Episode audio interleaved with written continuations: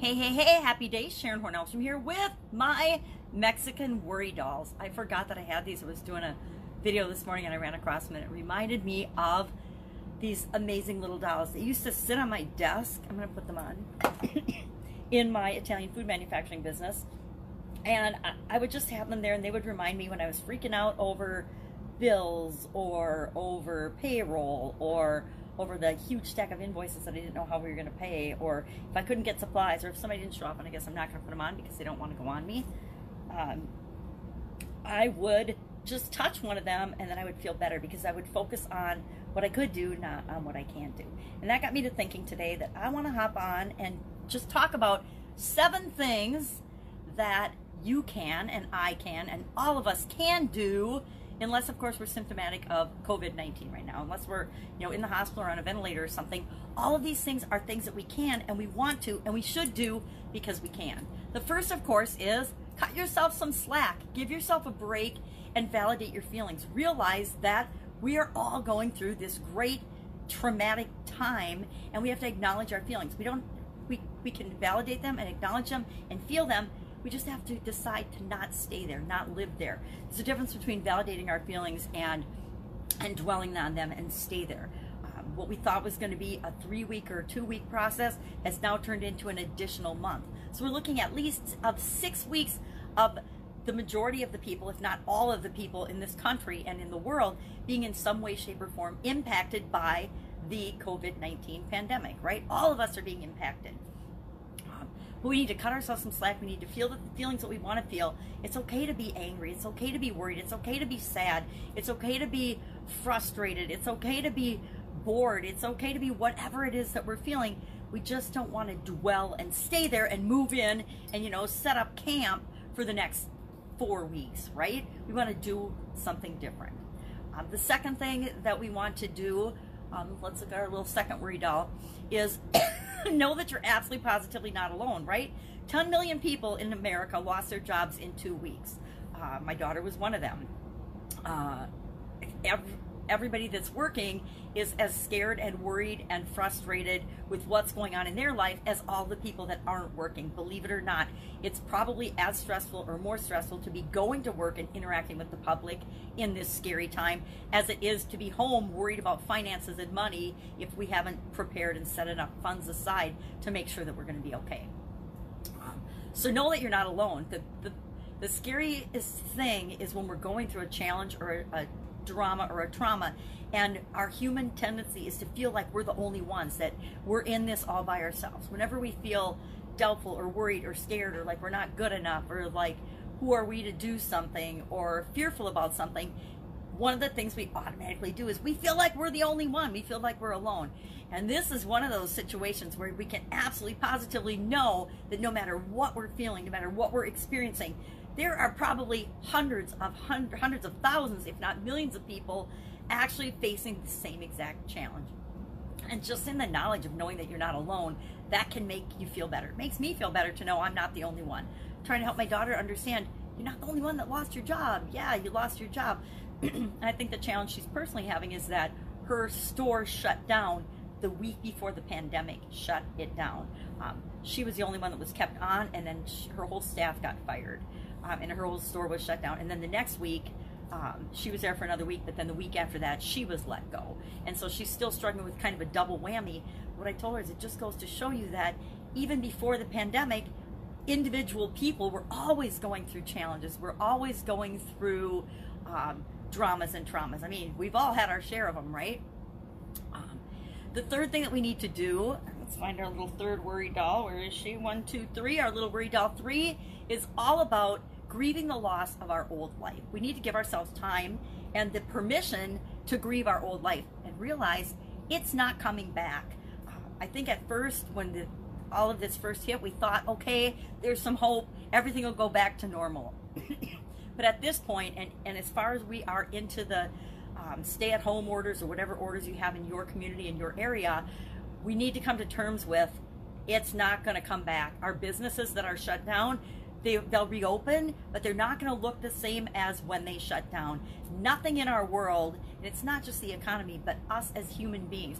I noticed on a walk yesterday, the way people are interacting and responding to one another is changed and that's going to be forever changed do we know what it's going to look like no but we know it's going to be changed so now is the time to go through the grieving process and realize it's not coming back we have all lost the way our lives were and they're not going to come back they're not going to be the way they were it's like when my dad died um, you know we grieve the loss of people that we love and we, we pray and we wish and we hope that they could come back, but they're never going to come back. So we need to allow ourselves the time to grieve. Our fourth little worry gal, let's see what we got here. One, two, three, four. Our fourth worry, our fourth thing that we can do is turn uncertainty into certainty. Know that, just like so many other things in your past and in your life, you will get through this. You will survive this. You will figure it out. Um, each and one of every one of us are so much more capable than we often give ourselves credit for. And that adds to the uncertainty. The uncertainty of everyone else on the planet is adding to our own sense of uncertainty. But we have to just look back in our past and look at where we are now and realize all of the stuff that we've come through, right? Some of us more than others have come through incredible situations, incredible traumas, incredible drama, incredible, uh, excuse me, I got a tickle in my throat today have come through, you know, incredible situations against all odds. You know, 10 years ago I had a sudden cardiac arrest and died. So why am I still here talking to you? Why am I even talking about these seven things that we can all do right now? It's because I didn't die. I made it through that. And the vast majority of people don't come out the other side of situations like that. I've lost jobs. I've lost relationships. I'm divorced, right? So all of these traumas, and you can probably relate to some of those things. If you think about it, you have overcome so much just to be here listening right now that you know that you can get through this too. So our fourth thing is turn uncertainty into certainty, knowing that no matter what, you'll figure this out and you'll get through this. And guess what? A lot of people, believe it or not, are going to actually be better off than they were before the pandemic, eh, than before our world massively changed. Why? Because a lot of us find ourselves going down the wrong road, right? And we don't even know it's the wrong road, but we're in jobs that, that, we're not happy in, we're in relationships we're not happy in, we're doing things that don't feel right for our lives. And this is a huge reset opportunity for each and every one of us to say, gosh, I, I got fired, that sucks, that hurt my feelings, but do I really want to go back to doing that? Even if my same job opened up tomorrow, I was miserable. Do I want to go back and do that for another 20 or 30 or 40 years? Well, if you if you think that you maybe don't want to, now is the time to look at and explore other options, other opportunities. Never before has there been a time when we could sit down and go online and Google and research and get access to all kinds of different possibilities. Um, and that leads us to our next little worry doll, which is number five. And she's all about our focus and what we're focusing on and what we're thinking about is absolutely critical and key. As human beings, we tend to stack things, right? We stack experiences, we stack emotions, we stack feelings. So if we're feeling bad or we're focusing on the past, we and and we're feeling negative, we tend to stack all kinds of things. So we we have a bad experience, and then we look for all the things in our past or all the reasons that we can stack on top of that to feel bad. Well, we can do that to feel good too, right? We can look for our past experiences and we can look for things that make us feel good and we can stack positive things on top of one another. And so my challenge for you today is focus on the positive things that have happened in your in your life, things that have worked out right and stack positive happy emotions on top of one another. Just try that once today and see how much better that makes you feel than stacking on all those negatives. I've been talking to a lot of people lately, and I've been getting just the whole list of the stack, and it's like, whoa, stop, hold the phone, stop, stop. We need to get you to flip the switch and, and focus on all the things that are working instead of all the things that aren't. So focus is key. Um, number six, our little sixth worry doll, is to look at what you can do, right? There's always things in our life, right, that we think we can do and that we can't do. And one of the surest ways to be unhappy and miserable is to focus on things that you can't do, that you can't have. Um, when I was younger, I had um, a lot of, of health issues and health challenges and chronic pain. And for a while, I was I was bedridden for like three years in my 20s. When everybody else is, you know, getting married and having fun and partying and, and dating and having a good time, I was literally um, bedridden. I couldn't walk. I couldn't get around. I couldn't do a whole lot of stuff. And I was focusing on and thinking about all the time. Guess what? All the things that I couldn't do, all the pain I was in, all the all the things I was missing out on. And it wasn't until my doctors, you know, said, "Hey, we we're pretty much at a loss here. We don't know what we can do for you." That I started looking for what I could do because before I was being like a passive participant in my health and in my wellness, and I was trusting the experts to fix me. And it wasn't until I had that switch in mostly my mindset and my focus from what I can't do to what I can do that anything changed and freed up in my life. And since then, I've you know have have been married, had a family, kids, granddaughter, uh, and my life changed 100% direction because I flipped from focusing on what I can't do to what I could do, and then I stacked on that because humans stack all the things that I could do, and, and actually accomplished a whole lot of stuff that I would never have thought possible when I was laying in that bed in my 20s. And the seventh thing, our seventh worry doll, um, it's seventh thing that any one of us can do right now is we can find the gifts in the situation that we're in right now. Um, one of the, the most important things that we always need to do is be grateful and and again it goes back to focus. Look at what we want to see. Look at what is working instead of what isn't working. Look at what we can do instead of what we can't do. Look at all the positives because there are a lot of positives coming out of this situation. Yep, there's negatives, but let's not focus and dwell on them. Let's look at what are the gifts in the situation.